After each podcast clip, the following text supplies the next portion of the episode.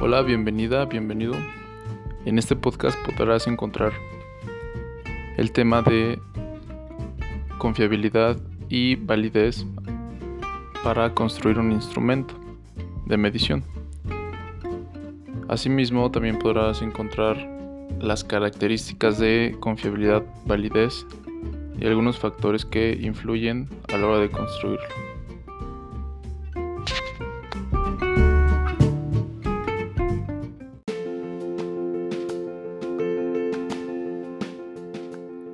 Es importante hacer mención de la medición, pero ¿a qué se refiere con esto? De acuerdo con Kerlinger, la medición es una de las piedras angulares de la investigación. Cualquier cuantificación de eventos, objetos, lugares y cosas involucra medición. La medición es fundamental para todas las áreas de la psicología y las ciencias sociales. La mayoría de los métodos de recolección de datos requieren algún tipo de cuantificación y estos se basan en la medición.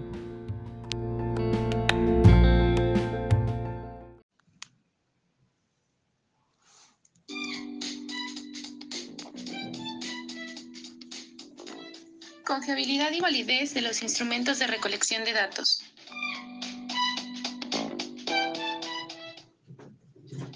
La investigación se apoya de instrumentos que permitan sustentar los conceptos o variables del investigador. Todo instrumento debe cumplir con propiedades como la conceptualización y la representatividad, procesos mediante los que un instrumento se vuelve confiable. Pero, ¿qué es la confiabilidad? Hace referencia al grado en que la aplicación repetida del instrumento a un mismo objeto o sujeto produzca iguales resultados. Cuanto más confiable sea un instrumento, más similares serán los resultados obtenidos en varias aplicaciones de este. La confiabilidad de una prueba se refiere a la consistencia de las calificaciones obtenidas por las mismas personas en ocasiones diferentes o con diferentes conjuntos de reactivos equivalentes. Existen varios métodos para estimar la confiabilidad de una prueba, los cuales difieren en la forma en cómo se consideran las fuentes de un error. Los más usuales son las medidas de estabilidad, las medidas de equivalencia y las medidas de consistencia interna. Cada una de ellas se calcula teniendo un objetivo en mente. Por ejemplo, la medida de estabilidad indica el grado en que las calificaciones de una prueba se ven modificadas por fluctuaciones aleatorias diarias en la condición del sujeto o en el ambiente de prueba. Esta estabilidad depende en parte de la longitud del intervalo en el que se mantiene y es indispensable establecerla si el objetivo del investigador es medir cambios a lo largo del tiempo. Las medidas de equivalencia tratan de obtener un coeficiente de equivalencia y de estabilidad aplicando primero una forma de la prueba y posteriormente la otra. Con este procedimiento se evita el efecto intemporal en los resultados, así como el de aprendizaje por parte de los participantes. Para obtener una medida de equivalencia se aplican dos formas, con contenido, medias y varianzas iguales, de una prueba en el mismo día al mismo grupo de individuos y se correlacionan los resultados obtenidos. Y por último, las medidas de consistencia interna son aquellas en las que solamente se requiere un conjunto de datos. Existen diversos factores que pueden influir en la confiabilidad. Los principales son la longitud de la prueba, la velocidad, la homogeneidad del grupo, la dificultad de los ítems y la objetividad. Y es por eso que no debe caerse en el error de adicionar ítems innecesariamente, debe darse el tiempo suficiente para contestar la prueba y tiene que ser un poco más homogéneo el grupo para que la prueba tenga mayor confiabilidad. Asimismo, es necesario que el juez que dé la calificación de los ítems sea objetivo, ya que esto afecta significativamente la confiabilidad de la prueba realizada.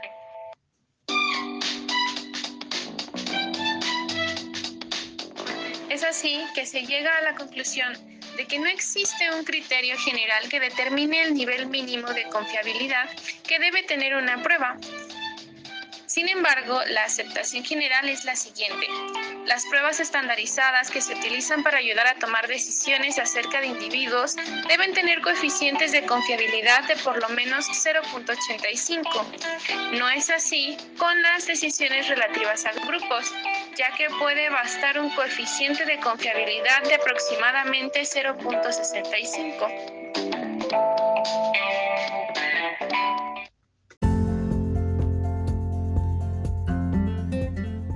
pregunta que los investigadores se hacen con frecuencia es la referida a qué tan alto o de qué tamaño tiene que ser el coeficiente de confiabilidad.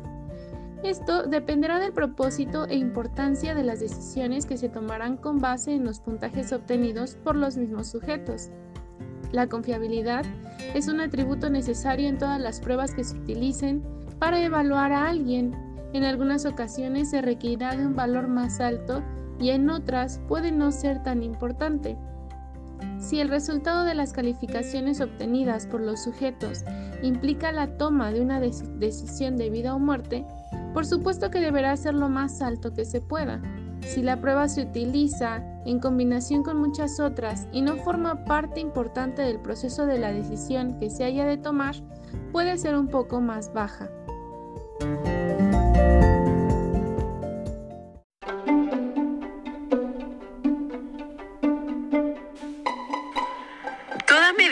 O instrumento de recolección de datos debe reunir dos requisitos esenciales.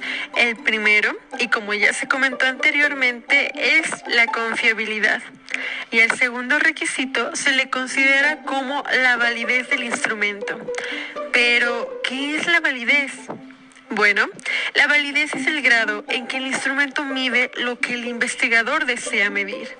Como comentó Kerlinger en 1979, la validez es una cuestión más compleja que debe alcanzarse en todo instrumento de medición que se aplique.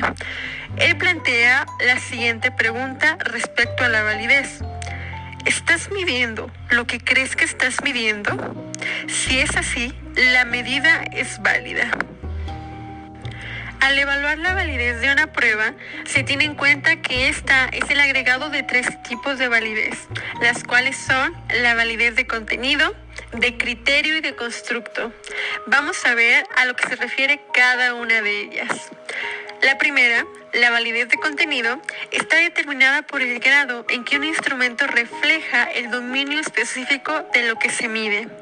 El instrumento de medición requiere tener representados a todos o la mayoría de los componentes del dominio de contenido de las variables que se va a medir.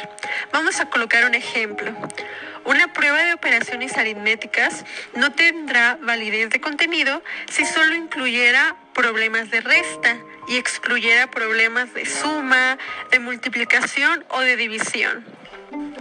La segunda, la validez de criterio. Esta establece la validez de un instrumento de medición comparándolo con algún criterio externo. Este criterio es un estándar con el que se juzga la validez del instrumento. Cuanto más se relacionen los resultados del instrumento de medición con la del criterio, la validez será mayor.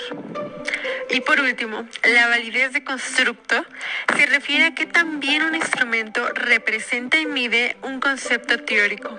O como comenta Malotra en 1993, él indica que un constructo es una característica o fenómeno que será medido. Por tanto, la validez del constructo es aquella que se relaciona al instrumento en función de que éste debe explicar el modelo teórico empírico que subyace a la variable de interés. También existen métodos para expresar la validez de un instrumento de medición. Para expresar la validez de una prueba se utilizan métodos estadísticos, entre los cuales se pueden destacar el coeficiente de correlación de Pearson, el coeficiente de determinación, el error estándar de la estimación, tablas de expectación y la estadística discriminativa.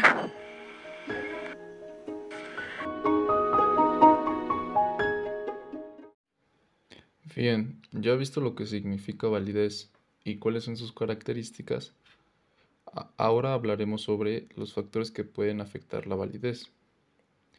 De acuerdo con Moreno, el primer factor es la improvisación. Esto se refiere a que el instrumento no tenga una planeación adecuada y lo anterior sea un factor para los resultados desfavorables. El segundo factor es que la utilización de instrumentos desarrollados en el extranjero no sean válidos en nuestro contexto. La explicación a lo anterior es porque a veces los instrumentos no están adaptados a determinada cultura, tiempo, a los que se desea aplicar. El tercer factor es que el instrumento es inadecuado para las personas a la que se les aplica. Es decir, no es un instrumento empático. El cuarto factor menciona que las condiciones en que se aplica el instrumento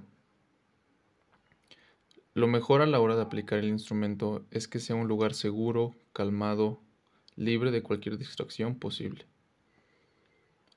El quinto factor es que los instrumentos demasiados largos o tediosos.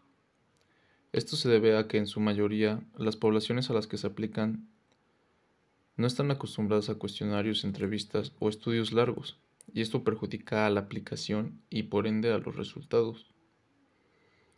Y por último, para este autor, los aspectos mecánicos que se refiere a que no sea legible la letra, que falten páginas, que no se entiendan las instrucciones o entre otros factores. Bueno, siguiendo con los factores que afectan a la validez en los instrumentos, por otro lado tenemos otro autor que se llama Sampieri.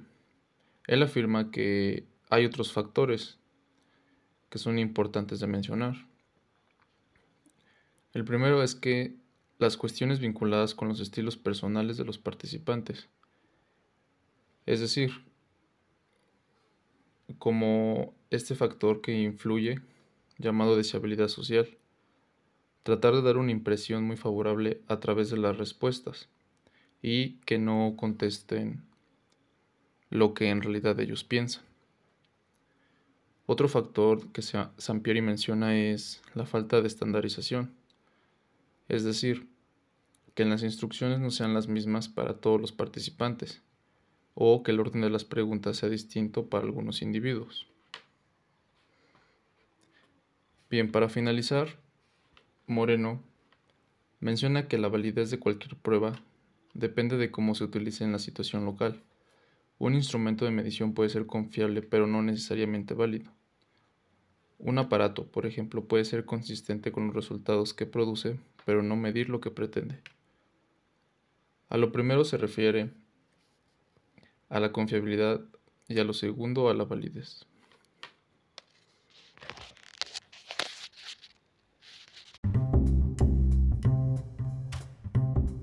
Es así que concluimos que la importancia de conocer estos dos grandes temas recaen tanto cuando somos alumnos, cuando ya estamos inmersos en un mundo laboral o también cuando nos dedicamos a la investigación. ¿Por qué? Porque constantemente estamos utilizando los instrumentos de medición. Vamos a dar un ejemplo.